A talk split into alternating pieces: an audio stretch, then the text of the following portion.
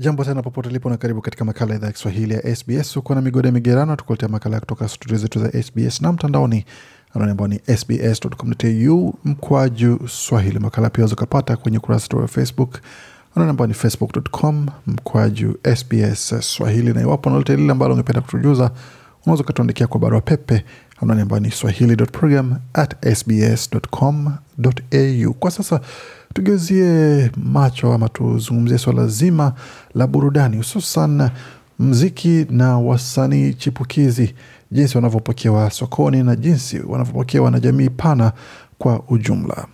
Hip hop na muziki wa drill umekuwa maarufu katika miaka hivi karibuni nchini Australia, na wasanii nchini watashiriki katika tamasha itakayoandaliwa katika kitongoji cha Sydney chenye tamaduni nyingi cha Parramatta. Wasanii hao chipukizi mara nyingi huwa ni wasanii huru, huwa wanavutia umati mkubwa wa mashabiki bila msaada wa makampuni makubwa ya muziki kupitia teknolojia ambayo imesawazisha uwanja wa burudani. Paramata na vitongoji vinavyokaribia vinajulikana kwa utofauti wa jamii zake, na utofauti huo huja na sauti mpya. Kivutio cha mziki mpya wa Australia, Paramata ni umma na kitovu cha eneo pana la mji wa Sydney. Kwa watu wengi ni kiingilio cha nusu ya eneo la magharibi ambako mji huzama ndani ya tamaduni mbalimbali pamoja na mazingira ya jamii za wafanyakazi. Soundwest ni tamasha ya muziki inayodumu kwa wiki nzima na hufanywa ndani ya uwanja wa michezo wa Paramata. Bwise ni msanii wa muziki wa kufokafoka kwa Kiingereza rapa kutoka magharibi Sydney, na hasiti kutoa ushuhuda kuhusu tamaduni tofauti za kitongoji hicho. I thank God for my heritage. Like I'm, I'm thankful for my heritage. I'm, you know, I'm an African Australian, particularly Nigerian, and I feel like that automatically. Namshukuru Mungu kwa urithi wangu. Mimi ni Mwaustralia wa asili ya Afrika, hususan Nigeria, na nina hadithi tofauti ya kuchangia.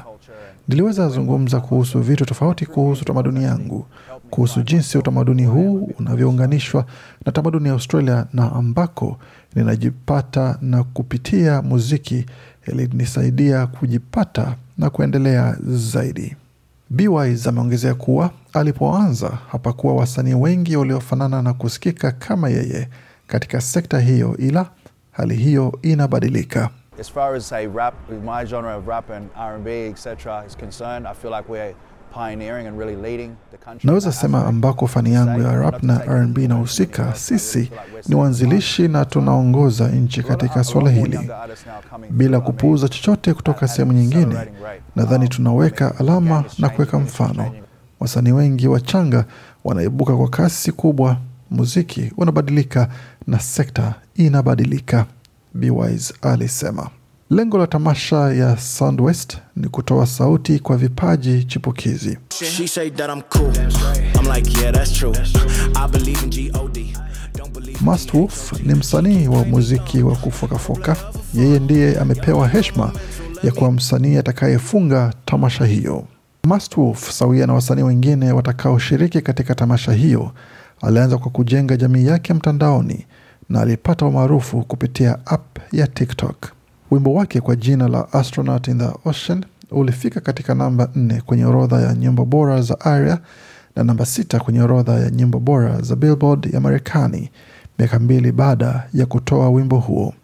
Mastwolf anatumai mafanikio yake pamoja na mafanikio ya wasanii wa kufokafoka wa Australia yatatoa hamasa kwa vipaji vipya kama anavyoelezea hapa. Things like Kid Leroy and hopefully me pave the way of inspiration, but Watu kama The Kid Leroy na mimi hufungua njia kwa matumaini, ila matumaini huja na kazi ngumu na usiku mrefu. Kama uweki juhudi, haijalishi unakotoka, daima itakuwa vigumu kufanikiwa. Bwise naye amesema kwamba kuna uhuru mpya kwa wasanii chipukizi katika dunia ambayo imeunganishwa. There's no, there's not as much gatekeepers in a sense now, and there still is to somewhat degree. Hakuna walinzi wengi sana. Mtu yeyote anaweza fungua studio yake nyumbani. Mtu yeyote anaweza enda YouTube na kujifunza jinsi ya kusimamia kampuni yake ya muziki, na mtu yeyote anaweza changia miziki yake. Wasanii wa hip hop wamejenga umati wa mashabiki wao kuanzia chini kupanda juu, na sasa sekta ya muziki ya Australia inaanza kuwa makini. Tommy Faith ni mkurugenzi mkuu wa makala ya redio ya Triple J Unearthed. Huyu hapa na maelezo zaidi. It's, it's extremely community driven. So you see a lot of those artists have galvanized their own audience around them and it's only Inaongozwa na jamii, kwa hiyo wasanii wengi wamejizingira na mashabiki hao, na ni baada ya mashabiki kuwepo ndipo sekta ya muziki huanza kuwa makini. Badala ya kihistoria imekuwa tofauti, ambako sekta huwasilisha msanii kwa mashabiki. Si hivyo tena. Tamasha ya Soundwest itaisha tarehe 28 Agosti mwaka huu elfu mbili na ishirini na mbili. Kwa makala haya na mengine mengi kama haya, pamoja na ratiba matangazo yetu, tembeleni tovuti yetu anaone ambao ni sbs.com.au mkwaju Swahili. Makala yanaandaliwa na waandishi wetu Lucy Murray, Julien Ere na Gode Migerano. Hii ni idhaa Kiswahili ya SBS.